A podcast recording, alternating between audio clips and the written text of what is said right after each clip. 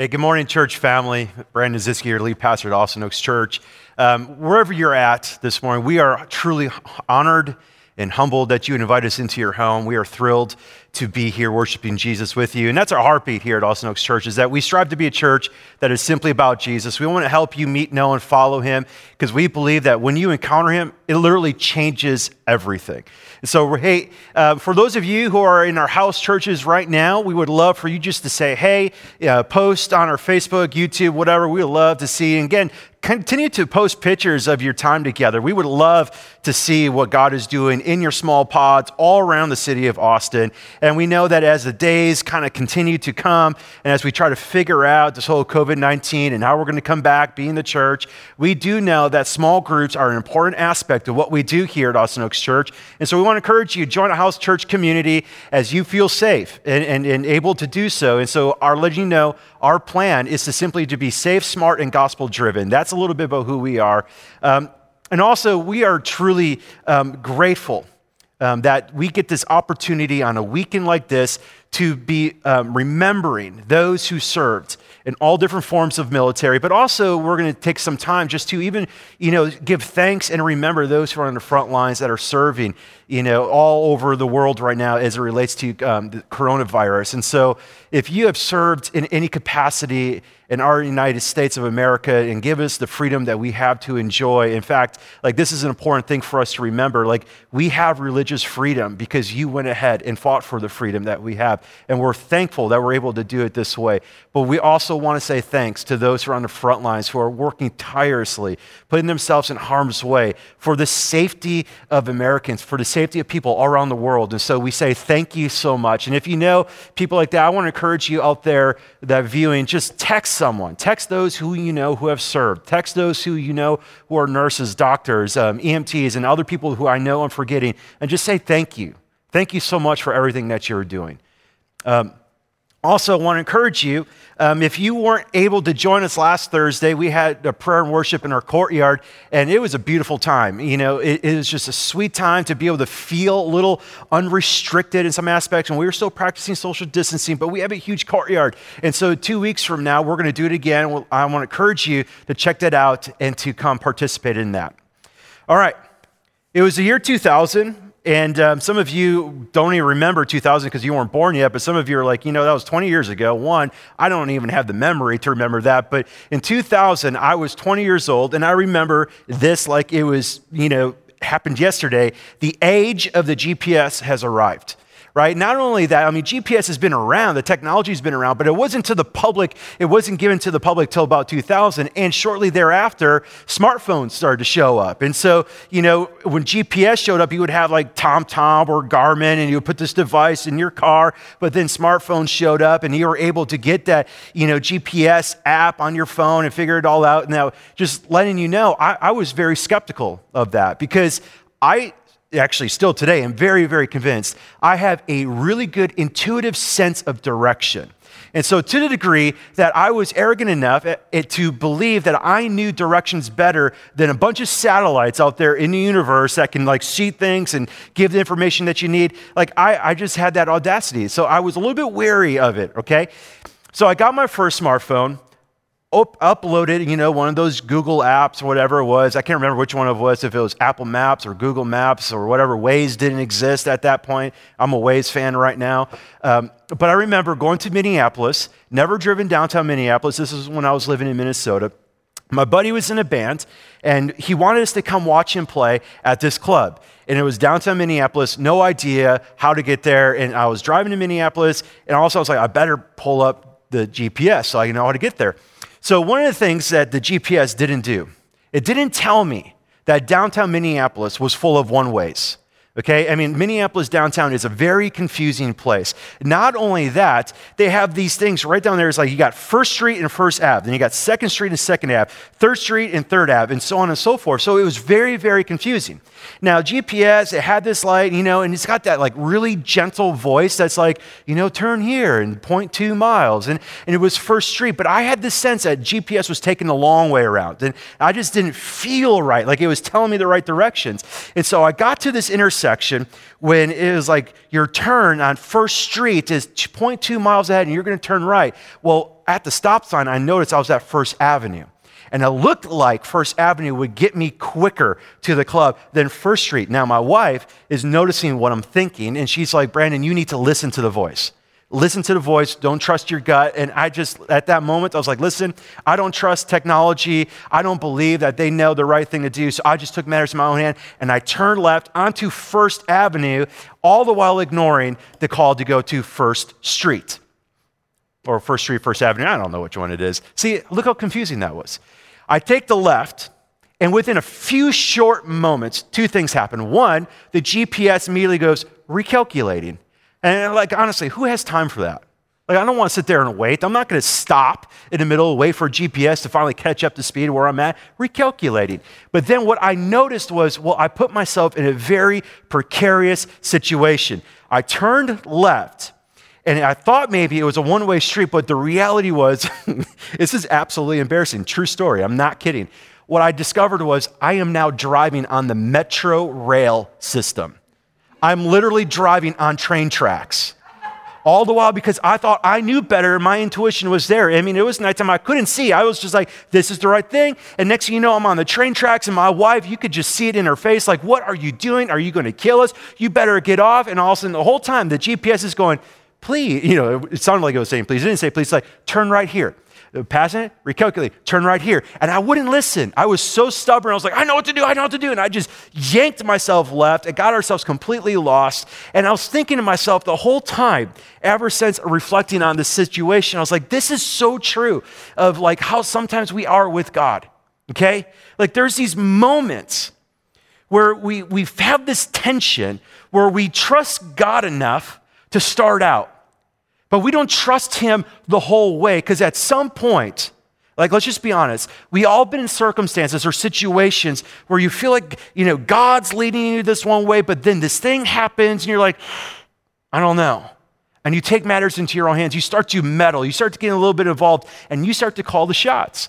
It was the same thing with this. Like I trusted the GPS enough to open it up, to lead me to this spot. But then when I started to think that GPS was leading me wrong and that I knew a better way, I took matters into my own hands.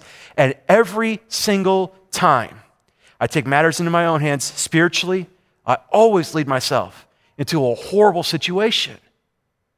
We do this with God so often. And this is why we're in this series where we get this call to be still, to be still and to know that He is God. And as we talked about last week, this command to be still is not like, hey, take some time to pause, sit by a stream, and meditate. Like when we, when we studied that psalm, we discovered in the Hebrew, it was really the tense of saying, stop what you're doing, stop meddling. Be still. Let me be God in this situation. Trust me. And this is a good reminder for us because we love to meddle. We love to call the shots. We love to think that we know what's right. And a lot of times, like I said, we want to start out following God. Like we trust God enough to pray. We trust God enough to do whatever it is to move us forward. But there will always come a situation or a moment where we stop to trust Him and we start to think, I know what's right, I know what's best. And it might just simply come in a call or a direction of life, or it might even show up in the cost of what he's calling you to do. Maybe in your journey of following Jesus, you start to feel the Holy Spirit gently convicting you, letting you know that, hey, this sinful behavior, you need to give that up. And maybe in that moment, you're like, nah, the cost is too high. I'm going to go do my own thing we have to understand something. And this is going to be the heartbeat of this message is that we will always, listen, we will always display our distrust and or trust by our actions. We will always display either our distrust or our trust by how we act, not by what we say. It's easy to confess the things that we know we ought to confess. Yes, I believe in Jesus. Yes, He's the Lord of all. And yes, He's the leader of my life. And yes, yes, yes, I trust Him, trust Him, trust Him.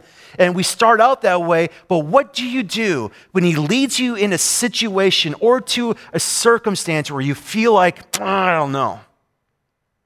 What do you do in that moment? I'm telling you, you will display either your distrust or your trust in that season, in that moment, in that decision, always. And you will either meddle, go do your own thing, or you will choose to act like a child and complain, and grumble, and blame God for leading you to this present moment, and you start to become convinced that maybe God isn't loving, God isn't good, God is no longer faithful. I want you to understand this morning, okay? God wants to lead you. He wants to lead you to a life of freedom. Like that's what he's about. He wants to lead you to this life of freedom, and that freedom is only found in worshiping and trusting in God. That's the only place it's found. Freedom is not found in being able to do whatever you want. Like a lot of times in my decisions, like if I were to choose between eating brisket and a salad, 100% of the time, I'm going to choose brisket. Is that the right decision? No, but I'm free to do that, but it's not the best thing. Freedom is found when we learn to let go and trust God and take His calls, His leading, and follow Him the whole way. Freedom is found in our worship and trusting of God. We need to learn to be still and know that He is God. We need to know that He is God and how He leads us. So we have to learn to stop striving. We have to cease and desist meddling and just trust Him. So this morning, what we're going to do is we're going to be in Exodus chapter 13 and 14. And we're going to see this story where you're going to hear the command to be still again. And it's not going to be given in a way that's supposed to be comforting, but it's almost said in, in a rebuke because they weren't trusting God in this moment. So let's look at this. Exodus chapter 13. I'm going to start with verse 17 through 22. When Pharaoh let the people go, Notice this God did not lead them by the way of the land of the Philistines, although that was near. For God said, Lest the people change their minds when they see war and return to Egypt. But God led the people around by the way of the wilderness toward the Red Sea, and the people of Israel went up out of the land of Egypt, equipped for battle. Moses, he took the bones of Joseph with him, for Joseph had made the sons of Israel solemnly swear, saying, God will surely visit you, and you will carry up my bones with you from there. And they moved from Succoth and encamped at Etham on the edge of the wilderness. And the Lord went before them by day in a pillar of cloud to lead them along the way, and by night in a pillar of fire to give them light, that they might travel by day and by night. The pillar of cloud by day and the pillar of fire by night did not depart from before the people. Now, just some quick background here. The, the people of Israel, they're the promised children of Abraham. They're God's chosen people. They were destined to enter into the promised land. And as the story goes in the Old Testament, Israel became enslaved in Egypt for over 400 years. And during that time, they cried out to God to deliver them, to rescue them from the bondage of Egypt. So God raised up this person named Moses. And Moses came underneath God's direction and leadership to lead them out. And Pharaoh, Pharaoh is not a fan of the proposal when Moses would go, Hey, let my people go. Let us go out so we can worship God. And he's like, No, why would I do that? And God said he hardened Pharaoh's heart, and Pharaoh's heart was reluctant to listen to Moses or even to listen to God. And God said, Okay, game on. 10 devastating plagues would come in order to clearly show that God is God and that He's surely going to lead them out one way or the other. And finally, after the Passover deal, when the firstborn would die, Pharaoh finally said, Get out. Freedom. Like, don't just let a familiar story just kind of rattle through your heads. Like, think about this. 400 years you're in captivity, enslaved, in bondage. You know the stories that you're the promised, you, know, you're the children of God and you're supposed to be heading to this promised land and God is supposed to be faithful for 400 years.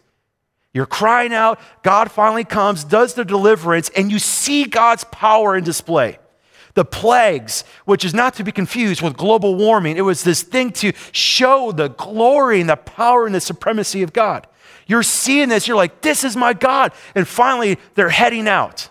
Can you imagine the feeling that they had to have had in that time? The excitement, the thought about what their future is going to be, and thinking about their kids and their grandkids and their grandkids' kids, like starting to think all about it. Maybe now it's true. Maybe now it's going to happen. They were freed from slavery. But what we're going to discover in this story was even though they were freed, they didn't act free. Um, I'm going to explain that. They were free, but they surely didn't act free. Now, there's two pieces that I want to highlight here before we get into chapter 14 that we can't miss because if we miss this, the heart of chapter 14 will be missed. Like right away in verse 17, we are told that God did not lead them by the way of the land, although that was near. Like that was the conventional route. Like, if you want to know the best way to get to the promised land, if Waze was in effect back then, because, you know, Waze always finds the quickest route to wherever you're going, it would have said, you go by the way of the land. It would have taken two weeks to get there. Let that sink in. That was the, the logical way. You go this way. But God's like, listen, if they go that way, they're going to be having to fight some battles, and they're not ready for that. They don't know me enough yet. They have to become reacquainted with me, they have to see who I am. And so God's like, I, I, if I go this way, they will retreat. And so He took them the long way around. He took them by the way of the wilderness to the Red Sea. Reason why this is important is because I want you to know that God always, always, always knows which way is best. Always. You have no reason to doubt God's guidance. He knows what way is best. And it's not sometimes, right? You don't just start out going, God, okay, you know, show me the path for my life. And, and all of a sudden you get to this one moment, you're like, oh, maybe God forgot. Or maybe uh, the internet connection isn't working. Maybe he needs to recalculate.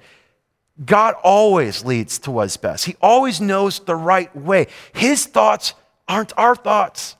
His ways aren't our ways. He sees things that we could never see. He's all knowing, He's all wise, He's ever present.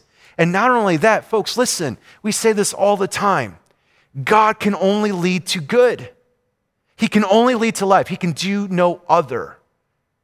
That's not sometimes, that's all the time. So He didn't take them the, easy way. He didn't take the shortcut, he didn't take the conventional route. He took them the long way. We have to understand this. We have to remember this. I don't know about you. I don't like that. I'm just going to be honest. I wish God's ways were my ways sometimes because like I think I have this intuitive sense of direction and I know it's better than some satellites that you know really are kind of like foolproof in a lot of ways. I still think I know what's better. Even though, because I have my faith in Jesus, the presence of God dwells inside of me through the form of the Holy Spirit, there are still ridiculous moments, childish moments in my life where I have the audacity to believe I know better than Him. And it's not because of my pride necessarily. It's just like for some reason, all of a sudden I stop. I, I don't know if he's good in this moment.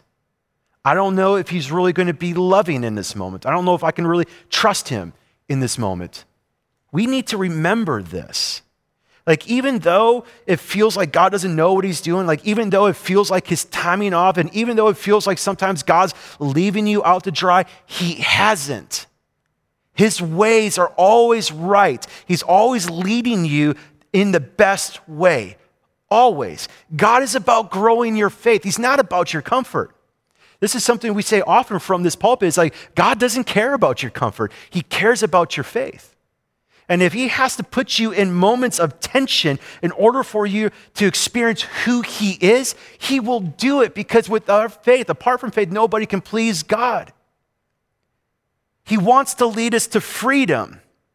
Freedom is found in worshiping Him, in trusting Him. That is the posture of what it means to be still and to know He is God. Stop meddling. Let go. Let Him be who He is. That's freedom. Now, the second thing that I want us to see here in verse 20 is um, they had probably the most tangible, miraculous, awe filled GPS system of all time. And I know that's a really corny joke. The pillar of cloud by day pillar of fire. This was a tangible manifestation presence of the Lord. There was no mistaking which way God wanted them to go. Zero. And I know it's tempting to go, well, if I had a pillar of cloud by day and a pillar of fire by night, I would always follow God. Come on, let's not be foolish. Because to be honest, that presence of God, even though is is awe awesome as that was and as majestic as that was to, to see and to experience, there was no personal connection with it. There was no interacting with it. There was no relationship with it. Now, for us who believe, listen, the fire, the pillar of fire through the Holy Spirit is inside of us. We can interact with the Holy Spirit. We can talk with the Holy Spirit. The Holy Spirit's constantly convicting us and prodding us, exhorting us, speaking to us, sometimes whispering, sometimes shouting. The Holy Spirit is opening doors and closing doors. Are we just open to listening? Are we open to following? Are we open to being obedient to the Holy Spirit? Not only that, in a lot of ways, like we also kind of have, you know, right here, God's Word, which is always true. It's without error. We know His heart, we know His will. So to start to think that because we have this tangible thing, like we'll, we'll always follow God, but in this story, we're no different than Israel. Because when this presence of God decided to lead them to the Red Sea, at first they're like, this is awesome. A beach vacation, a little R&R. They had no idea what was coming. And they were good with it. But all of a sudden, things turned. And you start to realize that how they see God in that moment completely changed. And that's going to be our indicator of why I'm saying to you, they're freed from Egypt, but they're not acting free. Now let's look at chapter 14, verse 1. The Lord said to Moses, Tell the people of Israel to turn back and encamp in front of Pi Hahiroth. I have no idea if I said that right. Between Migdol and the sea, in front of Baal Zephon, you shall encamp facing it by the sea. For Pharaoh will say of the people of Israel, They are wandering in the land, the wilderness has shut them in, and I will harden Pharaoh's heart, and he will pursue them, and I will get glory over Pharaoh and all his hosts, and the Egyptians shall know that I am the Lord, and they did so. Now, here's the question Did the Israelites know this? Did they know what God was doing? No clue. They were just following the presence of God, and now that here they are, they are encamped in front of the Red Sea. They had no idea. God was doing something behind the scenes. He wanted to show his glory off to Pharaoh, to let Pharaoh know, I am God, you are not. The gods of Egypt are not gods at all. And because of Egypt was one of the dominating world powers, he was like, listen, I'm going to get glory in all the world. But not only that, Israel at the same time is going to come to see who I am. They're, they're going to come to realize that they can trust me. This is important for us to understand. This is a horrible military plan from our perspective. Like, if we were just to look at a map, okay, the path that God told them on literally is a dead end. To go all the way back to Baal Zephon, where God just told me, Moses to lead the people, make camp there. And if you were to go north, you would find yourself at an Egyptian fortress, a stronghold, a military camp. You can't go south because if you go south, you're going to be finding yourself in the Egyptian desert. If you go west, well, that's the road back to Egypt. You go east, you're going to walk right into the sea. So God literally led them to a very precarious, vulnerable spot. So Pharaoh would hear and get Pharaoh to go after them. God is at work, but Israel has no clue what God is doing. Now look at this. Verse 9 The Egyptians pursued them. All Pharaoh's horses and chariots and his horsemen and his army overtook them and encamped by the sea by Pi Hahiroth in front of Baal Zephon. Now, when Pharaoh drew near, the people of Israel lifted up their eyes, and behold, the Egyptians are marching after them, and they feared greatly, and the people of Israel cried out to the Lord. God knew that by going backwards, Pharaoh would come. And now all of a sudden, I mean, just imagine this. You're, you're just sitting there. You're just, you know, you and your family and your little kids, you're just sitting there. Maybe your kids are building some sand castles by the sea. Maybe they're skipping some stones. And all of a sudden, you just start to hear the ground shaking, just rumbling. You can you almost see like little tremors in the water. And you look over the distance, you don't see nothing, you hear it. And all of a sudden, you just see this dust cloud coming up. You're like, what is that? And as they get closer and closer and closer, you realize, oh my goodness, Pharaoh is right there. And all of a sudden you start to look to the left, you look to the right, you look forward, you're like, we're trapped. Like, how would you feel? Like, literally, how would you feel in that moment? Would you be like, hey, God's good? Like, how would you feel in that moment? Would you not be like, oh my goodness, what do we do? What do we do? You know, start to panic, grab your kids, maybe think about your shortcut, try to find other ways, alternatives. How would you feel? I mean, really, they have no reason no reason, scripturally speaking, no reason to be afraid because they saw the signs and wonders in Egypt. They saw God unleash these devastating plagues. They saw God answer and deliver them out of Egypt. They see God's presence 24 7, and they know that God led them to this moment. He's the one that led them to this moment, very precarious.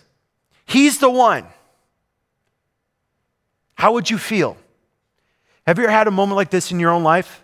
Where you're like, I've been following you, God. I've been faithful. I'm trying to do this. I'm trying to do this. And all of a sudden, you're in this circumstance. Maybe you just lost your job. Maybe it's your health. Maybe it's a loved one you lost, whatever it is. And you're just like,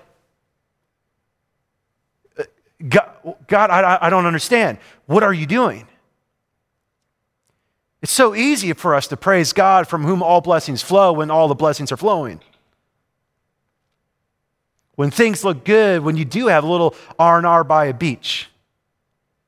But what happens when the circumstance and the situation turns rather precarious and you don't know what to do?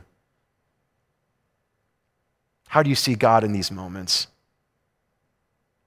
Has God changed? Has God's affection for you changed? Did God all of a sudden go, oh, I didn't realize that by turning right, we'd be here in this situation. Um, hold on, guys. Like, did God all of a sudden forget what was happening? Did he also, like, just, you know, turn a blind eye on you? Like, no, God, he doesn't change. And they cried out to God. Like, you would read this and be like, well, that's the appropriate response. But really, in the Hebrew tense, it's like they're not crying out, like, God, save us. We're, we're placing our faith and our trust into you. They're not doing that. This crying out is a childish crying out, like when you like punish your kid and they go, You no longer love me.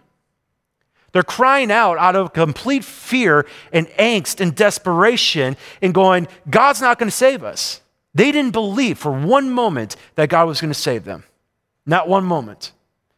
Even though they saw it all, they knew that God led them here. Right now, they are doubting that God can even save them. They fully expected to be destroyed their behavior is so, so, so childish. It is so ridiculous. Now, look at what they end up saying here, okay? They cried out to God, verse 11. So they said to Moses, Is it because there are no graves in Egypt that you've taken us away to die in the wilderness? Did they trust God? What have you done to us in bringing us out of Egypt? Is not this what we said to you in Egypt? Leave us alone that we may serve the Egyptians, for it would have been better for us to serve the Egyptians than to die in the wilderness. Are they really free? They're free from Egypt, but has Egypt been released in their own hearts? Freedom is really found only when we're worshiping and trusting God. They're not still. They're freaking out. Like, like this is this is so ridiculous. Did we not tell you, leave us alone? Um, the reality is, no, you did not. In fact, we can go back to Exodus 4:29 when Moses came and told them, like, hey, right? Look at this in verse 29. Moses and Aaron went and gathered together the elders and the people of Israel. And Aaron spoke all the words that the Lord has spoken to Moses and the signs and did signs inside of the people. And the people believed. And when they heard that the Lord had visited the people of Israel and that he had seen their affliction, they bowed their heads in worship. They weren't saying, no, no, no, no, Moses, don't come and meddle. We want to stay here. They were worshiping like, oh my goodness. And yes, there were some hardships along the way, but they never said this to them. How quickly did they forget who God was? How quickly did they forget seeing everything? The presence of God, folks, listen, the presence of God has not left them.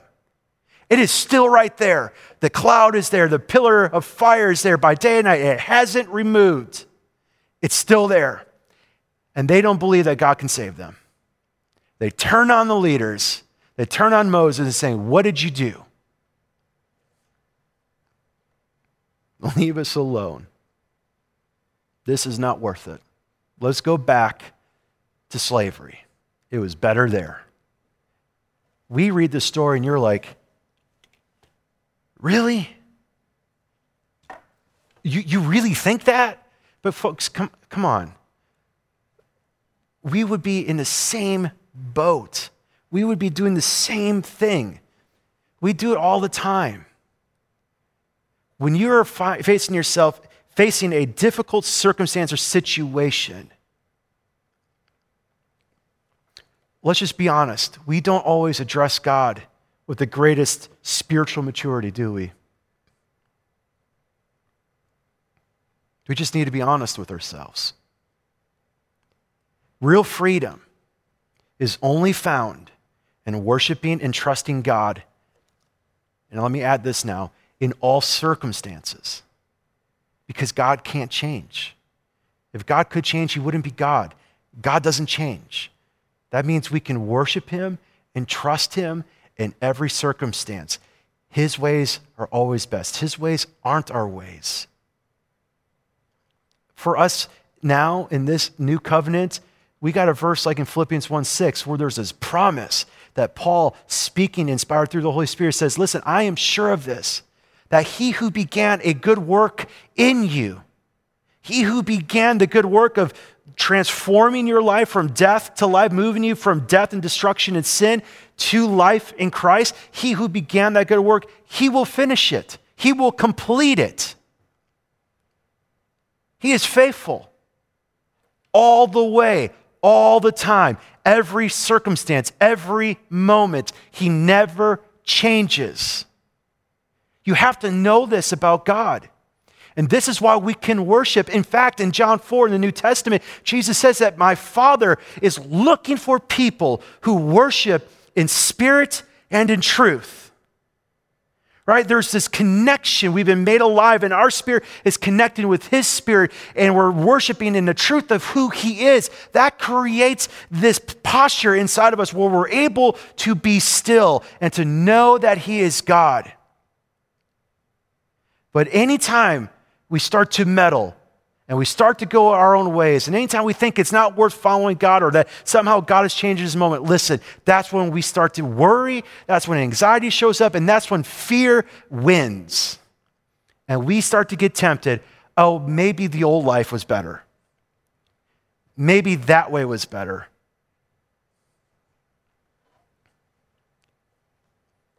Verse 13 Moses said to the people, Fear not, stand firm, and see the salvation of the Lord, which he will work for you today.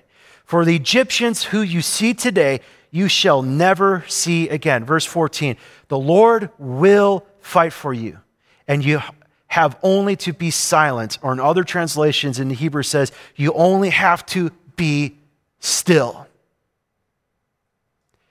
Fear not you have no reason to fear. Stand firm. Don't waver. Don't backtrack. Don't think twice. And watch him work. You take your hands and stop meddling and trying to fix the circumstance and finagle the circumstance. You take your two hands and you grab hold of the promises of God and you stand firm and you watch Him work. He will fight for you today. Like, listen, here's a promise I will tell you right now, wherever you're at. If you're willing to place your trust and your faith in Jesus, He will fight for you today. If you grab hold of His word, He will fight for you right now. And the exhortation is you just have to be still. This Moses is not trying to encourage them. He's not trying to comfort them here. This is a negative imperative. The Hebrew tone is, is stern, it's rebuking. It's as if Moses is saying, Listen, you have absolutely no reason to fear. So stop being afraid. Stop wavering. Stand firm. You will see him work. You have already, and you're going to see it again. Just be still. This leads me to think about one of my favorite passages, Isaiah 30, 15. And in that passage, it says, In quietness, in trust is our strength. In quietness, in trust is our strength. That's the humble confidence And I think about that. I'm like, why is it saying that quietness and trust is our strength? Like the reality is, is like when you're trusting Him, you're not fretting. When you're trusting Him, you're no longer worried. When you're trusting Him, no matter what happens in your circumstances, you're able to be calm. You're able to be quiet. And what that means is that you're able to take all of your worries and all your anxieties and you're able to cast it on Him because He cares. And He's going to lead you. And He's going to fight for you. And He's always going to lead you to life because He can do no other. And so you resolve that and you're like, my spirit is going to be quiet before Him. I trust Him. That is my strength. My strength is not in trying to figure it out on my own. My strength is in trying to meddle and manipulate the circumstances for my good. My strength comes in being still. This is a posture of worship, it's a byproduct of freedom. And now I want to say this, and I want to land on this thought. We always want to move into the promised land, the good things. But our journey to the Red Sea is just as important as crossing it. We have to understand that. Sometimes when God leads, it feels like there's no obstacles in your life, and you're like, wow, this is great. But then when you hit those circumstances, don't for a moment think that God somehow has changed. Don't for a moment think that God somehow has forgotten you or has tricked you and deceived you, is now leaving you out to dry for your ruin and destruction. God has something greater in plan. He has a way where He's going to get glory to the people around, but also to you. He's going to show you things about Himself. And when you get to experience more of who He is, your faith gets galvanized inside of you. You grow in your faith. And when that happens, you're moving more and more and more into walking and living in the freedom that He has given you through Jesus Christ. Let me ask this question, and I want you to think about this. Who made it through? Who made it through to the other side? The rest of the story goes that God parted the Red Sea. And every single Israelite, from the oldest to the youngest, passed. Those who had the strongest faith to the one who doubted beyond all measure, they all passed over, crossed the sea. But the enemies of God did not. Sin has no hold on you. The grave has no hold on you. If you are a believer in Jesus, the old has come, gone, the new has come. You are free. Walk and live in that freedom. Learn to find your strength through a posture of quietness and trust. You can trust Him. He initiated all of this. He's the one who sent his son Jesus into this world to do for you what you can never do for yourself. In a decisive moment, he made a way to deliver you from the grips of sin and hell and death, to transfer you into the kingdom of his beloved son, where now you have life. And Romans 8 reminds us that if he gave us his son, would he not also give us all things? Like, what, what could separate us from the love of God? Absolutely nothing. Think about this. Could your circumstance that you're in right now, where you felt like God has misled you, or in your worry and your anxiety and all the things that are gripping at you and barking at you, do you think that can separate you from the love of God? Or can you have enough faith this moment to take a step back and go, God, I'm going to trust that you are doing something that I have no clue. But your word says that you do things that are measurably more than all we can ask or imagine. And you tell me in your word that you'll never leave me nor forsake me. You tell me in your word that you're going to finish the work, that you're never going to abandon me. I'm going to, I'm going to trust that. And in that moment, be still. Just be still and watch him work. Father, I thank you for your word. God, and I, and I, and I know